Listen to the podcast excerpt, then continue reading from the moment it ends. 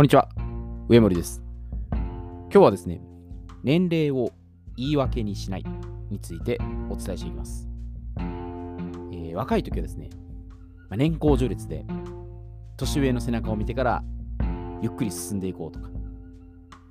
成人して社会人になると、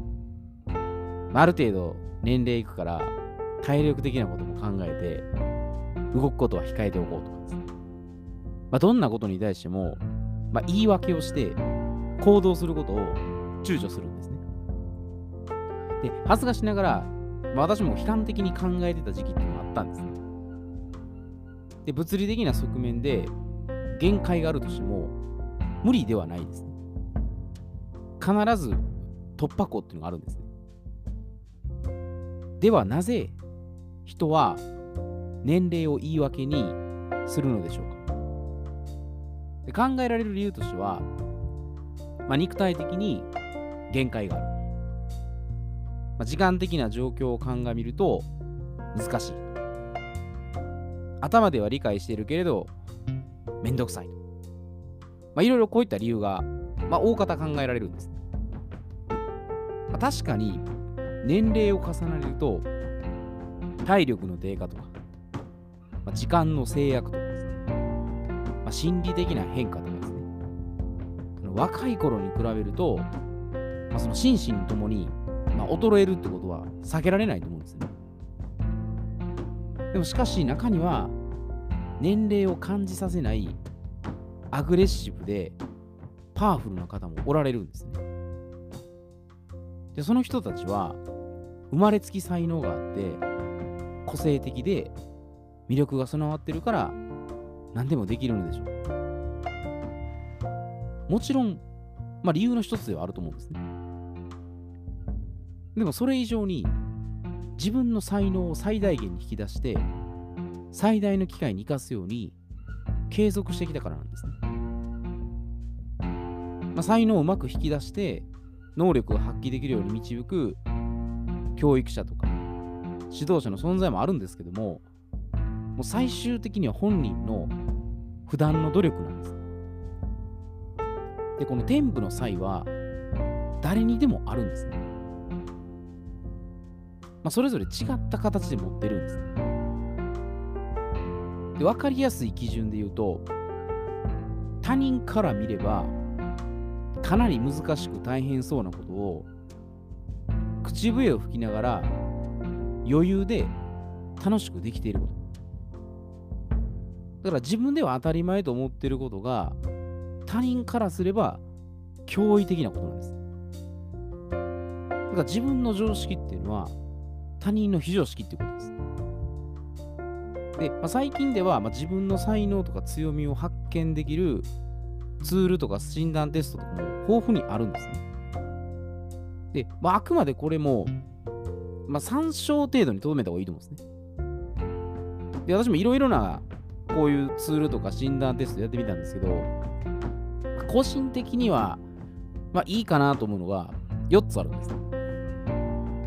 で、まず1つ目が、ストレングスファインダー。まあ、これはあの、さあ自分に目覚めよう、才能に目覚めようの、あの書籍のオンライン診断バージョンです。で人の強みのもとイコール才能っていうのを見つけ出すツールなんです。で、これ項目は177個ぐらいでしたかね。ちょっと忘れましたけど、まあ、結構数あるんですね。有料の診断テストですけど、まあ、これもまあまあ調べるにはいいと思うんです。で、2つ目がウェルスダイナミクス。で、これは4つの周波数と8つのプロファイルで、まあ、自分の強みとか方向性を診断するんです。まあ、著名人とかが各その8つのプロファイルごとにまあ、具体例として挙げられてるので、まあ、自分が一回やってみて、まあ、どういう状態なのかね、確認するのはいいと思うんです。必ずしもこう絶対ってわけじゃないですけど。で、3つ目が MBTI。これはマイヤーズ・ブリックスタイプ指標ですね。まあ、16タイプの、まあ、性格診断テストですね。で、まあ、これ結構いろんな種類あるんで、まあ、初心者向けからやっぱクロード向けまでですね。幅広いんです。まあ、そういうのまとめたサイトもあるんで、そういうのあの見ながらやってもらってもいいんじゃないかなと思いますで、4つ目がザ・メンタルモデル。これ結構比較的新しい考え方だと思うんですね。でざっくり言うと、こう自分の内側に潜むシャドウですね。もやもやしたこう多分苦手なところですね。これを内観して、まあ、変容、新しく変えていくということですね。だか強みとか才能を発見するというよりかは、まあ、自分が避けている、直視しない、まあ、本当の課題と、まあ、向き合っていくっていう内容ですね。で、まあ、時代の流れですよね。こう風の時代とかに変わっていくときは、まあ、今まででこう強みとか才能という発見から、まあ、自分のその内側にある弱さとか、痛みとかを溶かしてですね、で統合していくっていう、そういう動きに変わっていってるような気がするんですね。なんかそういった意味では、あのメンタルモデルっていうのは、まあ、こう内観するにはね、もう最適かなと思います。シャドウとかなかなか自分で見つめるってことしないので、本来の、まあ、自分がこう見れるっていうのは、まあ、そういった感じもあると思います。で、これ注意点っていうのは、もう診断結果の型にですね、当てはめようと盲信しすぎて、固定観念に陥ることです。で、よくあるのが自分はこのタイプだから、それ以外は弱みになるとして、他の分野に目を向けなくなるということが色眼鏡で俯瞰する問題点なんです。まあ、自分がタイプの診断が出たらこれだからこの通りだって決めつけてしまうんです。で、他のことは、まあ、弱みはまあ補ってもらってもいいんですけど、やっぱやらなくなってしまうんですね。で、私自身もこれ、まあ、興味津々だったってこともあり、いろいろ試してですね、だ診断テストの罠にはまってたことがあったんです。だあくまで参考程度にとどめて、全タイプとかを融合して、で、掛け合わせていく方が、まあ、真の才能にはつながります。で脱線したんですけど、えー、才能っていうのはもう何歳からでも開花できます。だから一番の、ね、最大の問題点っていうのが、年齢を作話と言い訳の題材として、周囲に責任転嫁して自己防衛することです。人間っていうのは、作話と言い訳が大好きで、もう中毒症状になる生き物なんです。で、この作話と言い訳の内容として多いのが、まあ、自分はかわいそうな被害者だと。悪いのは他人や社会の責任だと。だから自分の体力では到底不可能だと。難しすぎると。自分ができないのは忙しくて時間がないからだ。まあ、他にも多分や 出したらいっぱいあるんですけど、もうこれでもかというぐらい、作画と言い訳を思いつくんです。だから作画と言い訳の神様なんです。で、自分のことを棚に上げて、周りを責め立てると、まあ、一種こう優越感に浸れて気持ちいいんですよね。まあ、人間のやっぱ本能にあるところなんですね。で一生懸命に相手を攻撃して、かたくなに自分を守ろうとするんです。自分が攻撃されたら嫌だから攻撃するんですよね。で、この作話と言い訳をしている間っていうのは、1ミリも前進しないんです。だから年齢を口にして、へりくつを言い出した瞬間から、まあ、自分の対価が始まるってことなんですね。でそれとは反対に、まあ、年だからとは一言も言わずに、前向きに輝いてるって人は、必ず存在しているんです。で、まあ、これ何度か取り上げさせてもらってる、まあ、国内最高齢現役インストラクターの滝島美香さん。御年91歳ですね。IT エヴァンジェリスト、プログラマーの若宮雅子さん。86歳ですね。で、お二人は、年だからっていう固定概念を覆してるんです。とても明るく元気で、希望に満ち溢れてるんです。もう最大の才能を最大の機会に投じて、年齢は全く関係ないっていうことをもう立証してるんですね。人はもう何歳からでも進化できるっていうことをもう実体験を通して背中で語っておられるんです。だからお二人はもともとじゃあ特別だからと作話や言い訳することは、これもはやできないんですよ。でもしそれでも、もう作話と言い訳をするっていう場合は、これ自己防衛中毒になってるんです。で、この作話とやっぱ言い訳をする背景ですよね。これはあの人生の歩み方に対する強烈な刷り込みをされて、考え方を固定されてるんですね。まあ、一種のプロパガンダです。ねであるのが定年、まあ、今では65歳とか70歳ぐらいですかね。まで働き、まあ、その後はゆっくり、まあ、旅行とかに出かけるとかですね。で、老後に、まあ、最低2000万円必要だから、まあ、保険とかでこう積み立てする必要があるとか。まあ、災害とか戦争とかの不確定要素に対処するために貯金しておく必要があるとか。まあ、こういったやっぱり刷り込みが多いんですよね。で、これまあ一見すると合理的な主張に思えるんですけど、これあの国が用意したレールに沿って従順に歩むようにプログラムされてるんです。そんなことはないと思うんですけど、実はそそういう状態になってるんです。で、万が一の事態に備えて、まあ、やっておくってことは必要かつ大切なんですね。ただ、こういったその先の考えっていうのは、国が絶対に破綻しないっていう、そういう前提条件で捉えてるんです。まあ、不測の事態になったら、国が保証してくれるっていうふうに思い込んでるんです。でも今だけ国が潰れないっていうそ、ういう条件がそもそももうありえなくなってきてるんですね。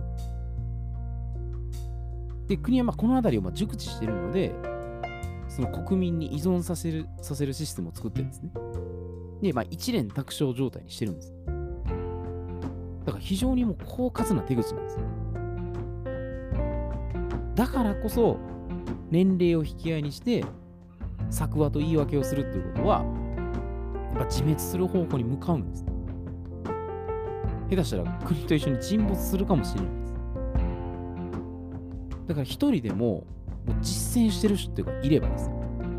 年だからっていうね、作話と言い訳は無効であり、もう逃げの口実に過ぎないんですよね。お金がないから不自由な状態を強いられるとか、まあ、忙しくて時間がないから集中することができないとか、人脈がないからいい人材を紹介してもらえないとかですね。果たしてこういったことは本当にそうなのかってことなんですね。で、お金がなくても自由にできることってたくさんあるんです。まあ、お金を使わないで遊ぶってこともお伝えしたんですけど、お金に縛られると、もう洗脳が強いんで、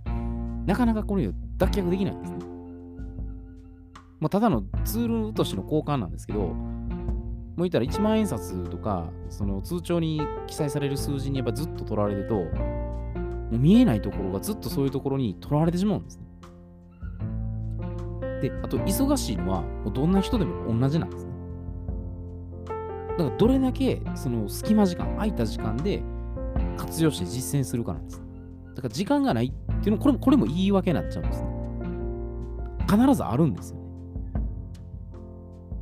やってる人いますからね。人脈を経由しないで、じゃあ自分で人材育成をすれば、新しい指針になるんですね。他の人にこういうことを人脈借りなくても、自分で人材を作って、新たにそのネットワーク作れるんです。だから作話と言い訳すればするほど、余計に遠回りしちゃうんです。で、まあ、どうしても、もう作話と言い訳を発言しそうになった場合ですね、どうしたらいいかということで、まあ、対処法一応これ3つあるんですね。で、まず1つ目は、自分一人だけの空間で思いっきり発散する。で、2つ目は、まあ、輪ゴムを用意して、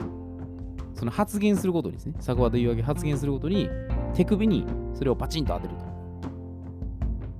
で、3つ目は、まあ、作話と言い訳をですね、ノートに全て記載して、どうすれば実現できるかっていうことをリフレーミングするということです。で、まず1つ目の、まあ、自分一人だけの空間で思いっきり発散する。まあ、これは、まあ、自分の部屋とかですね、もう誰もいないところで行うということです。だから他人とか周囲に公言はするってことは控えるってことです。人に言った時点でもうアウトなんですね。だから、まあ、誰もいないところで、もしくは自分の部屋とかで、もう全部吐くだけ吐いて出し切って、溜めないようにするってことです。溜め込むとこれがまたどこかで重なって出てくるんですね。で、2つ目は、これ輪ゴムを用意して、作画と言い訳をするごとにですね、手首にパチンと当てる。で、これはあの自分にあの罰則を課すようにしてですね、まあ、痛みで一種ちょっと覚えさせるようにするってことです。痛みを伴うと、やっぱそれをね、体を覚えてるんで、やっぱそれしたくないんですよね。もしくは、一回作画と言い訳をするたびにですね、1000円の罰金にするとかですね。ちょっとゲーム感覚で取り組んでもいいと思います。だから、チーム内でね、こう、作画と言い訳したら、1000円罰金とかしたらね、もう多分嫌顔でもしなくなると思うんですね。だこれも使い方なんで、必ずしもそうやらなきゃいけないってわけじゃないんですけど、どうしてもこの癖が強いときは、まあ一つ、これ、飴とムチでね、やり方やってもいいと思います。で、三つ目の作話と、まあ、言い訳をですね、ノートにすべて記載して、どうすれば実現できるか、リフレーミングするところですね。まあ、要は、ノートに左側ですね、作話と言い訳を全部書いて、右側に確実に実行できる具体策ですね。それを置き換えて記載するんです。できない、できないじゃなくて、どうしたらそれが実現できるか。まあ最小単位でできることいいと思うんです。こうしたらこうできるんじゃないか。あまり突拍子だと妄想で終わるんで、確実にアクションできることですね。で、これ作画と言い訳を発言する意図とか、ね、目的ですね。それを客観視すると、いろんなこと見えてくるんですね。作画と言い訳をしようとしてる目的は何だろうかと、ね。なぜ作画と言い訳するのか。まあ、大半やっぱ自己防衛なんです。自分がかわかわいい、守りたいっていうのがあるんですけど、でもなぜそこまでしようとするかですね。でそういうとこ見てくると、もう作画と言い訳してるのがなんかバカバカしいって思ってくるんです。だから年だからっていうのは、あの、悪い口癖をやめて、まあ、年齢は関係ない。何歳からでも実現できる。まあ、そういうふうに置き換えたらいいと思うんです。もう作話と言い訳を排除していくってことです。だから何度でももう起き上がってですね、立ち向かったらいいだけなんです。だからいくつになっても、もう守りではなく、攻めの姿勢で、もうあらゆることに挑戦して継続することで、こう無限に進化できるんです。で道は必ずあるんです。で迷って不安になった時は、もう滝島美香さんとか、若宮正子さんですね。もうお二人を思い浮かべて、あ、こんなこと知られないなと。これじゃ限界を超えていこうっていうふうに、そう思ったらいいんです。で、このお二人がやってる以上、あの、年だからとか、あの、年齢が言ってるからできないとか、あの、もう無理だっていうことは、これ言えないんですよね。この二人がやってる以上、あの、もうわしは若い人になったら、なおさらなんですね。時間もあるし、もうお金はちょっと別にどっちもいいと思うんですけど、あの、本当時間はでも大切だと思うんですね。そう考えると。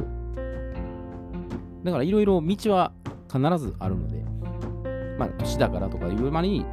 まあ、どうしたらそれができるのかですね。まあ、その視点で考えていくと、いろいろ道がね、えー見つかっていくんじゃないかなというふうに思います。では今日はこれで失礼いたします。